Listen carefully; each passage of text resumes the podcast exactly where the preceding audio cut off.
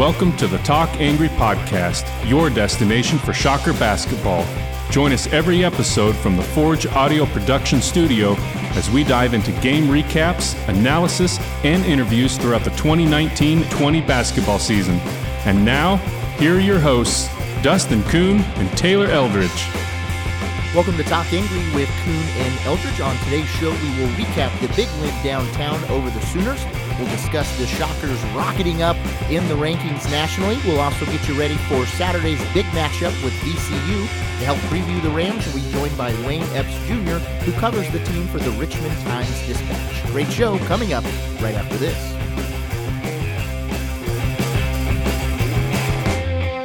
The Talk Angry podcast is brought to you by Forge Audio Productions. For all your audio and music production needs, Forge Audio is ready to deliver the highest quality production that serves the artist. To receive a free consultation or quote from Brian, visit www.forgeaudioprod.com. That's www.forgeaudioprod.com. Or follow the studio on Facebook or Instagram. And now back to the show.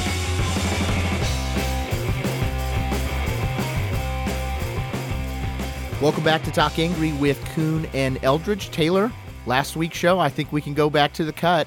I predicted a five to seven point win. The Shockers win 80 to 75. My luck, I need to go to Vegas, baby. My luck's looking good. But it was a raucous atmosphere downtown. The first half, I was saying, you know, most of the fans were sitting on their hands the entire time, kind of waiting on something to get going. That big 12 0 run in the second half, you know, certainly had everyone on their feet yelling loud. It wasn't as full as maybe we hoped, but still a very nice atmosphere downtown. And we saw really a true team win for from the Shockers. You, you can point to a lot of different guys who had a role in this, whether it's on offense, defense, coming up with a big play. So once again, just great to see the progression from this team. Absolutely, and to start off, I mean that's why you're the expert, man. I'm just riding your coattails here. Uh, you're the one that's uh, well, your TV's own Taylor Eldridge now, so right back at you, bud. yeah, we're, we're, that's why we're such a good team. Uh, but yeah, you're right. You know, a lot of guys stepped up in this game. Uh, Sherfield gets a ton of credit. He's the one that flipped the, the game around midway through the second half you know, I'm not gonna lie. I thought WSU was was pretty much done for when they got down by eight. The offense just was not. You know, it was a lot of standing around, not a lot of great shots being produced, and then Sherfield finally found a way to uh, he basically figured out OU's ball screen defense, and even after a timeout, when OU switched it, uh, he had more success against it. So, uh, but you know, he's not the only one. You know, Erik Stevenson did a lot of the heavy lifting early with a lot of those threes. Trey Wade, 15 rebounds, a lot of putbacks. Uh, Morris Udeze, you know, a lot of offensive rebounds. Jaime Echenique takes that crucial charge in the second half against Doolittle. Tyson Etienne another big time defensive stand. He had the go ahead three in the final three minutes. So a lot of different guys stepping up at different times for Wichita State to pull off another big time victory. And you already saw the benefit on Monday when the net rankings come out. WSU all the way up to 14. Yeah, you know, it was such a different game than we saw against the Sooners last year. Down in Oklahoma City, OU wins by 32. They out rebound the Shockers. They look kind of lost on offense a lot of times. Complete reversal. Wichita State plus 17 in rebounds, plus 22 in points in the paint, plus 22 in bench production. These are a lot of the same characters on both sides, you know, outside of Austin Reaves now getting to play.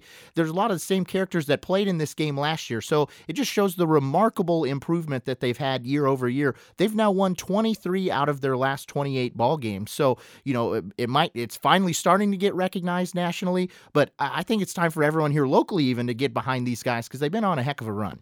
Yeah, absolutely. And uh, afterward in that game, uh, Marshall said in the post-game press conference, "What a what a difference a year makes." And you saw an absolute role reversal even during this season, which is in terms of crashing the glass, getting the job done on the rebounding battle. And you know, Oklahoma they give up. Uh, they're not going to crash the offensive glass, so you can take advantage of them there. But uh, the the way that WSU was able to offensive rebound, OU is a, an excellent defensive rebounding team. So for Trey Wade, Morris Udeze, uh, Jaime to to really beat them on the glass, that was really really impressive. And basically, ever since that West Virginia game where they kind of got punched in the mouth, they've responded, and you know they've bullied two straight Big 12 teams now. Here's another big stat that I thought was important in this game. They were 90% from the free throw line, 18 of 20. Dexter Dennis, he hits that first three pointer of the day. Everyone gets excited. You know, is Dexter back? Not quite there on the offensive end just yet, but he goes six for six from the line. Sherfield goes six for six from the line. These guys are automatic. And in a game where, you know, got a little closer late than maybe Shocker fans wanted it to, that's important. Absolutely, that was the the key to to closing out this game. Eleven of twelve in the last two minutes. And you know they might not win that because you know Austin Reaves went on a tear there, and then uh, OU hit a, a, third three. They got within three, I think, twice. So banked three. Yeah, from the side. In the bank, yeah. a bank three in the bank.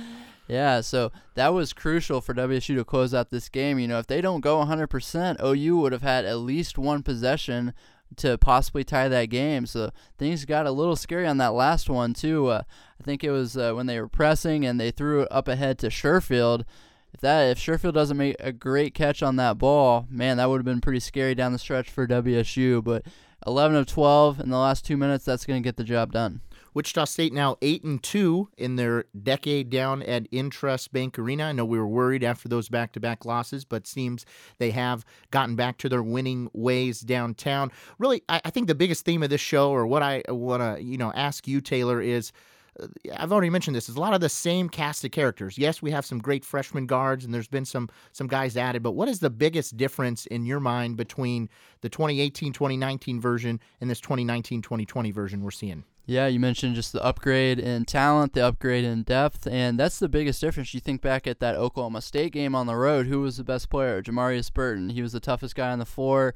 He really helped WSU's offense, 11 assists. Fast forward a week later, OU at home, JB struggles. Last year, they didn't really have a second option to go to. They didn't have anyone that could save them off the bench. This year, plug and play Grant Sherfield. You know, he's a four-star guy, uh, big-time player. He's he's used to scoring the ball, and what he did that second half was, was really, really impressive for a freshman. You look at, uh, I mentioned the ball screen defense. That's basically how he flipped the game. Early on, they were forcing him, they were hard hedging, forcing him to dribble backwards. And by the time he got around, you know, the defense had made its rotations. They had recovered. Nothing was there for WSU. In the second half, when, during the start of that 12 0 run, you'll remember he hit Jamie Echenique twice for a quick 4 0 run. OU calls a timeout. He was able to, to manipulate the, the defense, and uh, both times against Brady Manek, he really picked on, on him and uh, exploited him and was scoring off the pass. So OU calls a timeout. Lon Kruger changes the ball screen defense. Uh, from then on out, he was having Manek, the big guy, drop back in coverage and basically daring Sherfield to make those mid-range jumpers.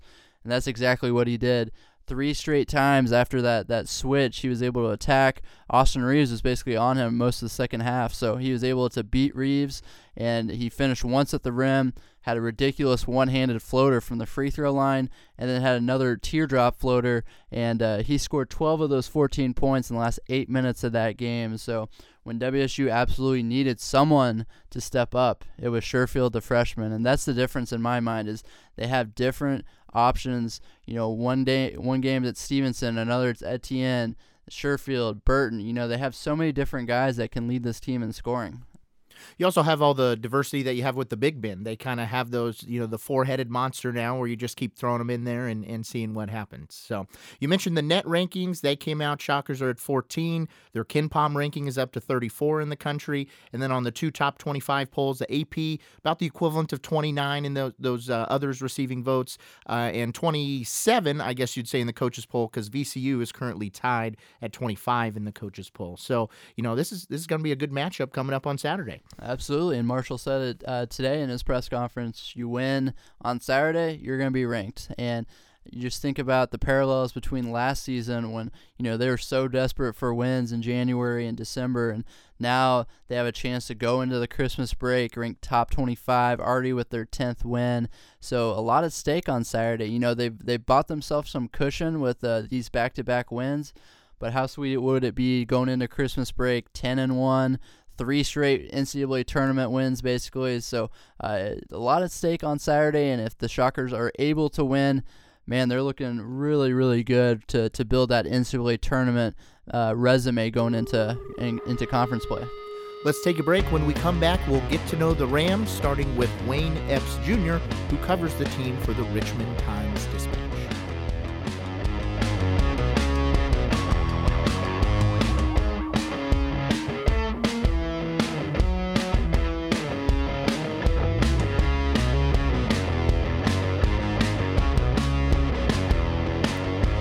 To Talk Angry with Kuhn and Eldridge. We'll move now in our preview of Saturday's matchup with the VCU Rams. They'll come in, uh, or currently eight and two on the season. They will play College of Charleston on Wednesday, prior to coming to Wichita on Saturday.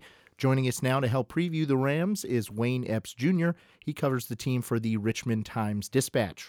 How are you today? Hey, doing well. How are you? We sure appreciate you taking the time and look forward to another great matchup with VCU on Saturday. These programs, uh, you know, have history going back all the way to the Bracket Busters game. So always enjoy when you see the Shockers and the Rams take on uh, each other on the court. Want to start off with just kind of a, a, general, in your opinion, how has the season gone thus far? Would you say it's gone about as expected? And as far as the overall confidence level of the team coming in on Saturday, where, where do you see the team at uh, so far this season? Yeah, I think more or less it has gone uh, as expected. Uh, of course, VCU was um, you know preseason top 25. Uh, was in the was in the rankings the uh, first couple weeks of the season. Uh, then then uh, you know fell out after um, losing um, two close games to uh, to Purdue and Tennessee in the Emerald Coast Classic. That was sort of their uh, Thanksgiving tournament a couple weeks ago. Um, lost the Tennessee game on a, on a buzzer beater, and um, and, and you know lost lost the Purdue game by three as well. So um, you know, you, know, play well in those games, but overall, you know, it's been similar to last year where the defense has been the bedrock of everything. Uh, last year, they took a major leap defensively. Um, you know, became one of the best defensive teams in the country, and they're, kind of back to that that level this year. Um, they've even kind of improved in certain areas where they're, um, you know, sort of, sort of, sort of the uh, disruptive plays. Um, their, their blocks are up, their steals are up. They're actually um, um, uh, tops in the country right now in uh, in uh, steal percentage. So um, they're doing, you know, doing that at a higher clip than they were last year. So that's continued to sort of be the foundation. Uh, the offense, again, like last year, has also been sort of up and down like it was last year. Um, uh, you know, they, they want a little bit better scoring inside the arc. Sometimes they um, can live and die a little bit by by, by the three ball, um, uh, which they, they shot better than they did last year. So uh, trying to, you know, be a little bit more um, aggressive and, and uh, get better production inside the rim from some of their guards and wings. Uh, that's what they're looking for right now. But uh, Marcus Santos Silva uh, who uh, went on five of five uh, uh, against Wichita State in the game in, in Richmond last year. He's um kind of continued to um to to to, uh, to grow. He had sort of a breakout year last year. Uh, he's continued to play well this year. Um, so he's, he's sort of been a reliable scorer inside, but they want a bit more from the other players inside. So that's something they're kind of looking for um, this week as they um, you know play Charleston on Wednesday and then uh, you know head to Wichita on Saturday. You mentioned the turnovers. The Rams are forcing 20 per game from the opponents. So you mentioned also that the steal percentage, the block percentage. Is this just a result of the just the the experience they have back from last year? What what makes that defense so special this year? Yeah, I think it's, it's experience, uh, also combined with um, you know uh, great coaching, positioning. You know, putting those guys in a position to succeed, and also just the athleticism um, that, the, that the guys bring. Like uh, all all of BC's you know players are can you know defend multiple positions. Even uh, Marcus Santos Silva as a five man, you know he'll sometimes step out to, to the perimeter and um, you know uh, hop on a guard, you know provide help defense on a guard. So um, you know all the guys all their guys are versatile guys, and like you said, that experience. You know these guys have played with each other for a while now. Uh, they trust each other. Like if somebody wants to go up and take a chance on a steal, they know they have the help defense on the backside to um to to back them up if you know things don't go um you know the way that they want it on. Yeah, on that steal. So I think just that comfortability, that experience, all that uh, all that kind of plays into uh, why they've been able to be so good in, in the steals and and you know plays like that. Wayne, you brought up Santos Silva. Uh, they're also led in scoring by uh, redshirt senior guard Marcus Evans. Who could maybe be another, maybe under the radar player that you think could have an impact on this game on Saturday? Um, I think uh, Keyshawn Curry, um, so a player who he's a sophomore now. Last year didn't play a whole lot as a freshman, but um, the time he did get, he kind of he really impressed. Uh, he's really he's, he's really good at getting to the rim, uh, finding a way to you know some kind of way to get the you know go through you know two three defenders and get the ball inside. He's very really good at that. He's quick. Uh, and this year he's getting more playing time in, rotation. He's a regular guy off the bench now this year. Um, so you know he's a guy who can who, you know can impress, and I think um, you know uh, BC is dealing with uh, an injury to one of their uh, one of their guards, of Lee Crowfield. Uh, he uh, suffered a broken bone in his wrist last week. Uh, so Keyshawn Curry and also um, De'Riante Jenkins and Issac Vann, those three guys I think will shoulder um, Malik's minutes a little bit more. So um, Keyshawn um, actually played a season high minutes, uh, 22 minutes uh, this past uh, Sunday against Missouri State. So I think he'll continue to play a, a tad bit more with Malik out. So uh, that'll give him an opportunity to maybe um, get a, little bit more of a rhythm and uh, possibly um, have, have a you know a, a better game uh, so far this year. So he's, he'll be sort of I guess a um, under the radar player to watch. You look at those three big games this season: LSU, Purdue, Tennessee.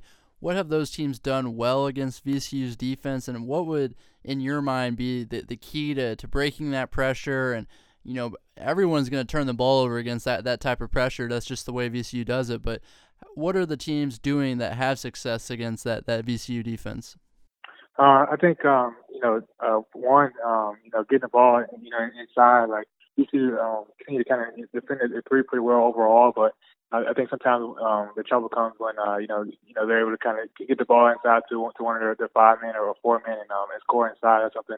Uh, I think um, you know uh, Purdue and you know has has success with with their big guy Trevion Williams and um, uh, same thing with Tennessee. And Tennessee actually did, did shoot the ball pretty well uh, against VCU. So um, it's, it's been it's been a, I guess sort of a, little bit of defensive lapses I think have, um, have hurt VCU. And also in those games um, the two games, the two losses, VCU, um, that's when their offense uh, didn't really show up as much, um, and, and that hurt them. You know, even when the defense did show up. So um, I, I think the thing, the thing that uh, you know really hurt VCU again in those losses were, were just um, the opposing team's defenses kind of um, stepping up and um, not letting VCU get in a rhythm. And um, like like I said, VCU's offense has sort of been up and down throughout the year.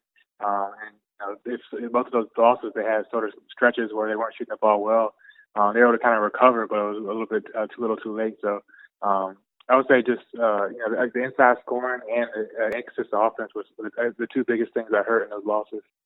Wayne, I mentioned the history between these two programs really over the last decade. Uh, had the game in Richmond last year, game in Wichita this year. From your perspective and, and your interactions with the VCU fan base, is this a uh, rivalry or a series that they'd like to see continue? Um, or, uh, you know, is it maybe not as big of a matchup as maybe we make it in Wichita? Yeah, I think I think so. I think um, there's a lot of good memories. Uh, again, going back to like the Bracket Busters games and things like that. Um, Mike Rhoades talked about actually this week that um, you know, the, the game, uh, you know, when um, several years ago, the Bracket Busters game in Wichita, uh, Joe Rodriguez had a couple of free throws um, to push VCU ahead and uh, to win that game. He, he was an assistant at the time. He's obviously now the head coach. He said that was uh, the loudest game he's ever been at, even louder than some of the um, the crazy games at the Siegel Center. So he said, you know, he couldn't he couldn't uh, hear what some his you know fellow assistant coaches were saying on the bench sitting right next to him. So uh, I think that you know both teams have had some battles um, in the games that they played. Um, they're both, um, I think, sort of, sort of uh, similar, similar pedestal as far as mid-major programs. We've had a lot of success over the years, a lot of tournament success. Um, so, and VCU is always one that wants to play quality teams of that of that uh, caliber. So, uh, I definitely think that's something that uh, you know, if the opportunity presents itself, um, you know, the fan base would love to see that you know these types of games continue. Yeah, these are two NCAA tournament teams, in my opinion. So the matchup on Saturday, what's gonna what does VCU have to do to come into Wichita and and quiet the Koch Arena crowd? What what are kind of some things that pop into your mind? Is how how is VCU gonna win on Saturday? Uh, I think it's going to come down to uh, again the offense uh, showing up better. Um, the defense again has sort of been that consistent thing, but uh, if VCU is able to shoot the ball better uh, and get a little bit more of that inside scoring going with uh, Marcus Santos Silva, get the inside out game going, uh, I think that'll be the key. Uh, I think the, again, I think the defense will kind of hold serve, but um, there's certain like, there's certain times where the shooting doesn't show up, um, and you know, gets a team like Wichita State, you know, they can't afford to have a, a, a rough shooting game. They've had a couple this year, and it's hurt them. So um, I think they just need to, need to um, shoot the ball better uh, and, and that'll, that'll, be the key uh, for them, to, you know, to have success uh, in Wichita, and, and especially in a tough environment. It'll be an early tip on Saturday, 11 a.m. Central Time. Game will be broadcast on ESPN2, and as we've mentioned, should be a great atmosphere with two great teams. For our listeners, you can follow Wayne on Twitter at Wayne Epps Jr. You can also read his work at richmond.com. Thanks so much, Wayne. Thank you. I appreciate it. We'll move now into our own preview of Saturday's matchup with VCU. As I mentioned, they are 8 and 2 on the year, but will play College of Charleston on Wednesday.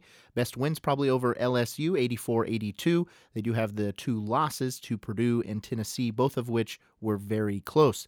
Taylor, we you know already heard a little bit from Wayne, but I think when it comes to this game, it really comes down to uh, you know which team is able to uh, affect the other. So uh, will Wichita State be able to handle the pressure, or with a tough environment and a you know hot shooting team over these last few weeks, are they able to keep the offensive production going well?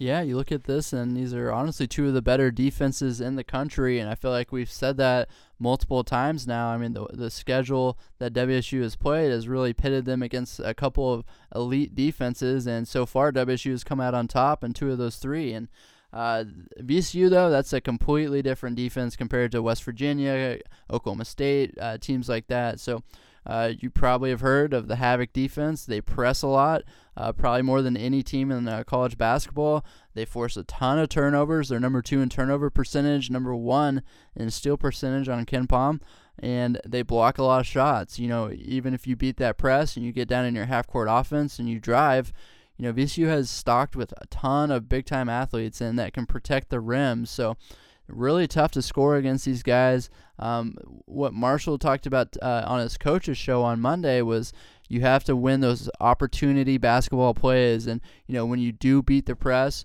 you're going to find yourselves in three on two, two on one situations. And WSU has got to convert those in a, in a timely manner. It's not like you can think about the decisions. You just got to get it and go and make those split second decisions because that's all you're going to get against VCU. And, you know, WSU is going to get open looks in this game. And I think that this might be a Dexter Dennis breakout game because I mean, there's going to be a lot of those blo- broken floor situations, a lot of uh, you know chances where Dexter's going to catch it, maybe pass half court, maybe the three point line, and no one's going to be on him. And I think with his athletic ability, his ability to drive and just elevate and, and get over people, we might see a big Dexter Dennis dunk. But I think this game really sets up well for him. And WSU's got to take care of the ball. You know, they're going to turn the ball over. There's no doubt about this. But you know, limiting turnovers. I think JB is going to be on the ball more just because he's got that six four height um, advantage over Sherfield. But you know, WSU is going to have to be very careful with the ball, get rid of the ball quick, keep the ball centered, and not let the VCU trap them near the sideline. So those are kind of the keys uh, to solving that press rebounding has been such a big key for the Shockers really since the game against West Virginia it down in Mexico. Here's an interesting stat for you. The Rams are actually negative in rebounding margin versus their opponent. They're uh, negative 4.5 on rebounds. And so they, they don't necessarily have the height that Wichita State has. And so might be some opportunities down low for Echenique and some of those other guys as well. Yeah, absolutely. You know, their, their center, Marcus Santos Silva, I mean, he's only six seven. The power forward is six six, And, you know, backups, you know, they don't go anyone bigger than six eight. So yes, Echenique is going to have a huge height advantage. Midtgaard, even Poor Bear Chandler, like all four of those guys, Udeze. Um, and you know they give up so many offensive rebounds because they're they're scattered so far on the floor, and uh, they really just gamble that they can turn the ball over, get you to take a quick bad shot, and just speed opponents up. And you know that is where they're vulnerable is that you can hurt them on the offensive glass, and we've seen WSU do it two two weeks in a row. And you know Trey Wade, he might he might just go to town. He might have a, he might have ten offensive rebounds in this game, and uh, just the way he attacks the glass, and he's just a dog. You know, going after the ball, and you know he just wants it more. And uh, yeah, this is a game where WSU should win the rebounding battle once again. But you know the question is going to be how many threes can they make, and how many turnovers are they going to have. VCU beat Wichita State 70 to 54 last year on December 22nd, so they'll actually be playing 364 days later in Wichita. Important to point out that the Rams have not won away from home this year. Their two losses were on a, a neutral court. They've not played an away game so far this year. All eight wins coming uh, at VCU. Now they will have an away game on Wednesday, so you know between now and Wichita there will be an away game, but just something to kind of keep an eye out on there. Yeah, I think that's interesting too. That you know, WSU gets a week of rest. Uh, they took Sunday, Monday off, but they're going to have four full days to, to turn their attention to VCU, prepare for that press. While VCU, you know, that's going to be you know, not a super quick turnaround, but it is a turnaround for them where, you know, they're going to be in Charleston. They're going to have to come from know, the East Coast to the Midwest. Exactly. And they're not going to have as many days to prepare for Wichita State. Early start on a Saturday. Yeah. So, I mean, we've seen the advantage the last two weeks that, that Marshall has had, you know, preparing with a week uh, basically in preparation. I know before the, the Oklahoma State game they played, um, but you know basically that week they knew they're they're going to have to prepare for Oklahoma State. So uh, Marshall has really taken advantage of those you know four or five uh, days of uh, practice uh, going in before a game, and uh, I think we'll see that advantage play out on Saturday as well. Shockers are KenPom ranked number 34. VCU is KenPom ranked number 42. So pretty evenly matched uh, game here, right near each other in the polls. What are your biggest keys to the game and ultimately a prediction? Yeah, it's just going to be it's going to come down to how Wichita State handles that pressure. You know, if they can keep turnovers under, you know, about 20, they're going to be doing well. I think, you know, they're they're probably going to target uh, closer to 10. Uh, they have handled the ball very well this season, but I don't think, that, I mean, they clearly haven't seen a defense like VCU, and with so many freshmen, sophomore ball handlers, I think that it's just inevitable that they're going to turn the ball over more than their average. But, you know, they can still hurt VCU in other ways. Like I said, offensive rebound, uh, playing that opportunity basketball, they're going to get a ton of wide open looks. Uh, you know, if they're smart, they can turn those into wide open threes. You know, Erik Stevenson, Dexter Dennis, Tyson Etienne, these are guys that thrive off those open threes. So, might see a big game from them. Uh, and then in the half court, you know, get the ball down low, get the ball to uh, Jaime Echenique, play off of him. And then, you know, Erik Stevenson, he's just been on a roll lately. AAC Player of the Week after his performance against OU. And, you know, you're starting to see that consistency. He's starting to shoot, I think, in his last four or five games, he's close to 40% from three. That's exactly what WSU needs. He's been the leading scorer all year. So that consistency is huge for a team like this that that needs him. But yeah, I think it's just you know uh, hurt them on the offensive glass, take advantage of those wide open threes, and you know limit your turnovers. Try to get them you know as close to 15 as possible. And I think those are, that's the way you beat VCU probably be a lower scoring game just from the sheer amount of turnovers and, and the focus on defense that both teams will have. You know, I will say I think this will be a interesting case study for the article that you just posted this week about the attendance so far this year because this is the first or maybe the one of three games that are are must sees at Koch Arena this year in my opinion. Yeah, it's going to be interesting and uh, yeah, you mentioned the story I did this week uh, about the attendance issues at Koch Arena this season, and you know you look at the uh, the average attendance, you you would be like, why why are you writing a story about that? They're still averaging over ten thousand fans per game, but I did a little digging, got the scanned attendance from WSU, basically the actual attendance who who goes to the game. The average attendance they put on box scores, that's just tickets sold, not necessarily how many people are coming to the game. So the the average of people coming to games is actually about 6,400, and uh, a huge disparity there. So you have like 36 tickets, 30% of the tickets going unused, and uh, you look at the schedule. You know, is it is it just the the lack of quality opponent? You know, how hard is it to get casual fans into to Gardner Webb and Central Arkansas and um, teams like that, Nebraska, Omaha. So it's tough to sell to the casual fan. like you said, now the schedules, you know, is upgraded. Uh, you got OU at INTRUST Bank Arena. You have VCU coming up, uh, Ole Miss, Memphis, and then you get into the teeth of that AAC schedule where it's no easy games from there on out. So I think it will be interesting to, to see. You know, it's obviously going to jump.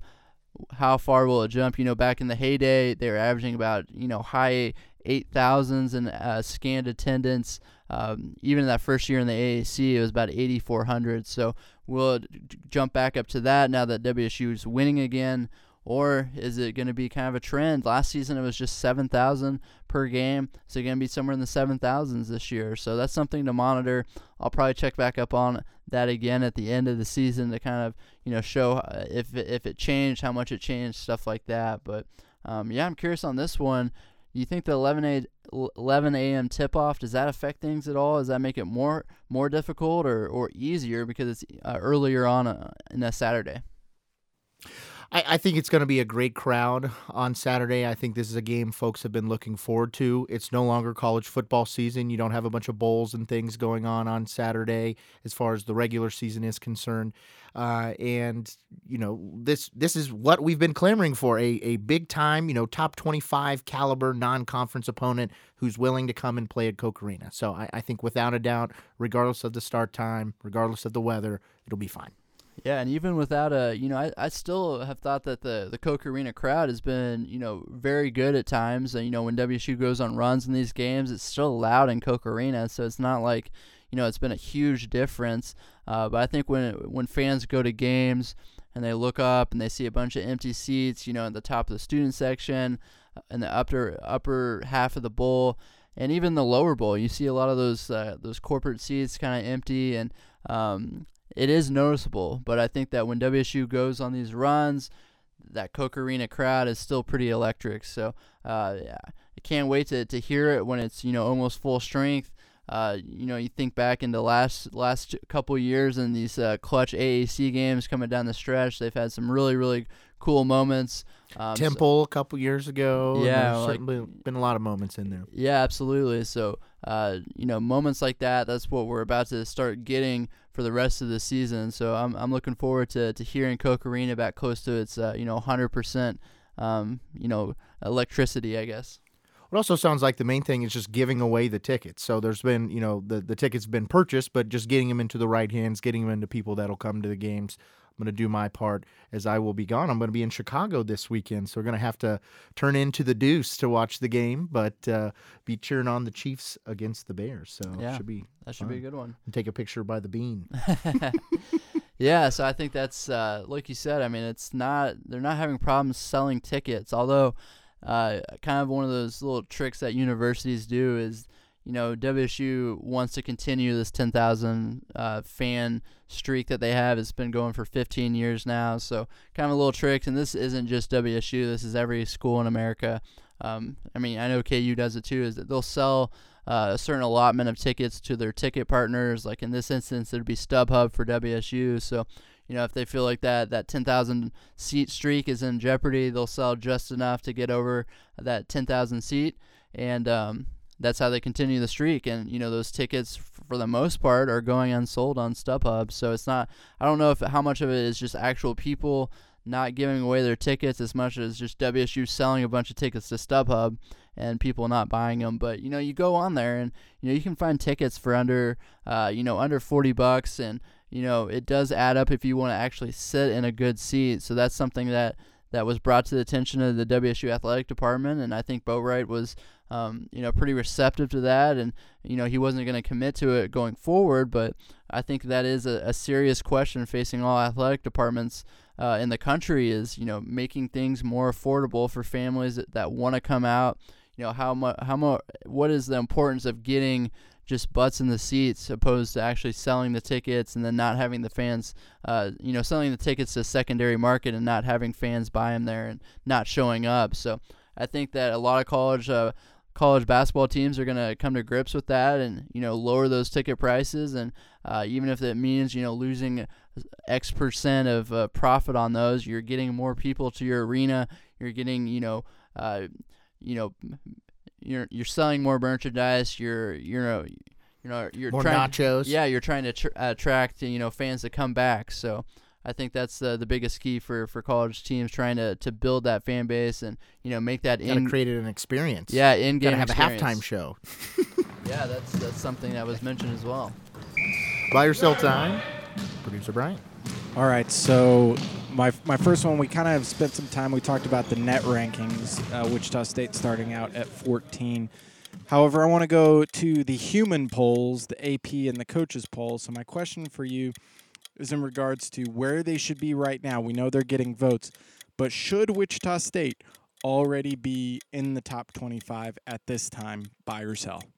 I'm gonna I'm gonna go ahead and uh, sell that. I think that they are where they should be. I think yeah, you know the wins over OU, over Oklahoma State, uh, they are great. But you know, you look at where where they are in, in advanced metrics, and you know, neither of those teams are in the top 25. So yes, WSU has a pair of, uh, of good wins, but you know those are wins in the 30s and the, the early 40s. So, and they also have a loss to West Virginia, who I believe is just just ranked. So, I think right outside of the top 25 is about where they belong. And obviously, if they beat VCU, they're they're probably going to jump in.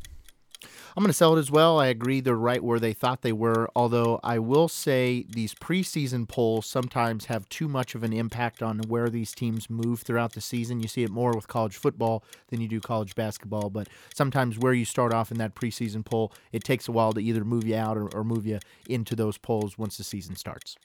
Now we've got through two of the key games, which we talked about uh, earlier in an episode. We talked about the Oklahoma State, Oklahoma VCU, and Ole Miss games being that key stretch of four games for the Shockers. Well, now they've already checked two boxes on it, beating the Big 12 schools from Oklahoma. So buy or sell, Wichita State is able to end the non conference with one loss.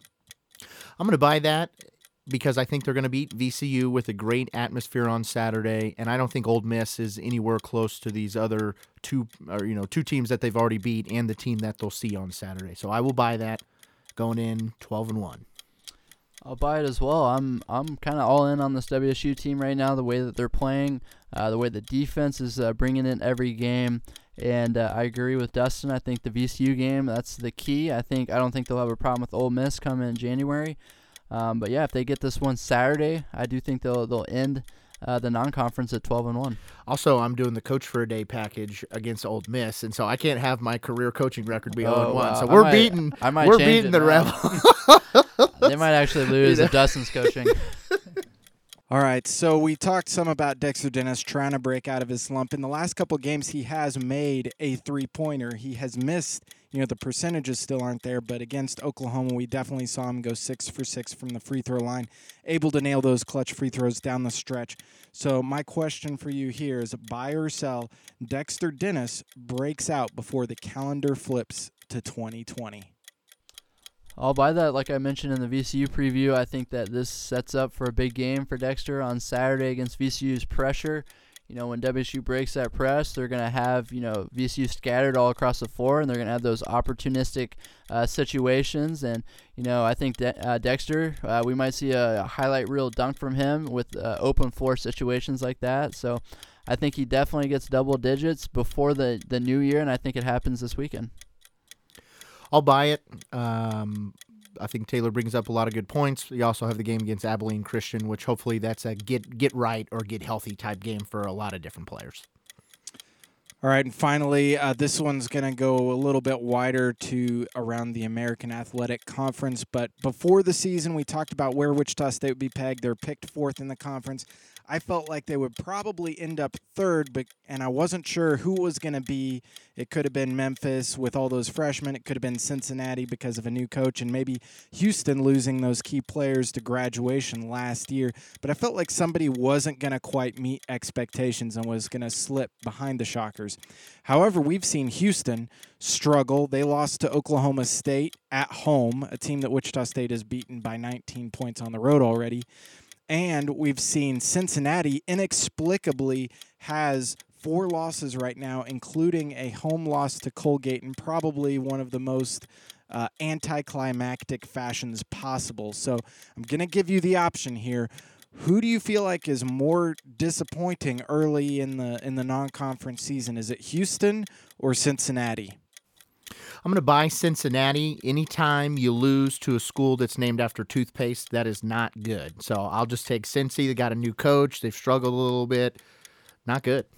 Yeah, if anyone hasn't watched how they lost that game, you should Google Jaron Cumberland and watch that clip as he throws up a three quarters court heave with six seconds left in a tied game, and then Cincinnati fouls the rebounder and loses. And man, they they put three straight overtime games earlier in the season against you know not great competition. They have four not great losses, so they yeah they're just not looking good. But for argument's sake, I'll go ahead and buy Houston. This is a team that I thought had a chance to to win the American, to be better than Memphis, and uh, I didn't end up picking them before the season. Um, but man, I, I thought they really had a shot, and you know losing at home on a buzzer beater against B, BYU was disappointing. But uh, as Brian mentioned, uh, this last weekend's loss um, against Oklahoma State at home probably even more disappointing, especially you know uh, when WSU beat them on the road by 19, uh, you would expect Houston to be able to hold court on uh, at home, and you know the uh, Oklahoma State they still didn't have Likekele on that in that game, so. Uh, it's basically the same team WSU beat by 19, so that's a disappointing loss for a team that I thought could contend for the championship. Houston has been pretty underwhelming. Uh, their best win, you know, South Carolina, which is, as we saw, not great. Uh, they beat them by 20 uh, on the road, but you know, going into the AAC, I mean, they're not looking very impressive, and they don't really have a chance. Uh, they don't really have a game uh, to change my mind on that. So, um, you know, we're they're going to be kind of a question mark going into AAC play. So I'll go ahead and buy Houston because I thought that was a team that that could win the conference. It's our last show before the holidays here, and only just a few more weeks left of non-con, only three games, and then we'll be having the AAC preview and, and right in the neck of conference season. But just for fun, if you could ask you both of you, if you could get this Shocker team one thing for Christmas, what would it be? Mm, one thing, probably experience. I think this is a team that, that is ahead of schedule for where they are, where they're supposed to be. But you know, if they they just had you know all these guys, just fast forward them one more year. I think that's the the thing. I mean, that just shows you how exciting that the next two years will be with with this core group. Um, but man, you know they're they're making things fun right now, probably a year ahead of schedule. But I think they have the pieces. Maybe a backup power forward, I guess. You know, maybe some some more size at power forward. They're basically playing Dexter Dennis as the backup four now, so that's kind of the the basketball thing. But you know, this roster is so flexible; they can play so many different lineups. Um, I think they're good there, but I think uh, the experience and then maybe a backup big, uh, a little bit more reliable. My mine is uh, is pretty simple. I just want you to fill my stocking with Dexter Dennis's confidence from his freshman year.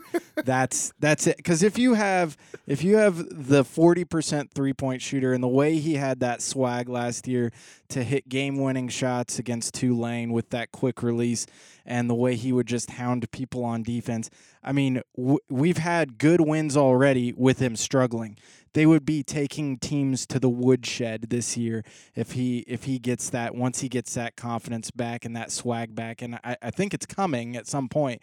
I have to believe that it's in there uh, just because I, I think he's got that ability. But I mean when they get to that point they'll be taking NC they could take NCAA tournament teams to the woodshed with with a confident Dexter Dennis. Yeah Brian's pick was way better than mine. That's exactly what this team needs. Imagine a four where you have Etienne, Etienne 46% three point shooter. Dennis, 40% three point shooter. The way that Erik Stevenson is playing right now, and then you have you know Trey Wade, uh, you know going for offensive rebounds, and Sherfield or Burton at point guard. That would be a, a scary, scary lineup. So and Echenique.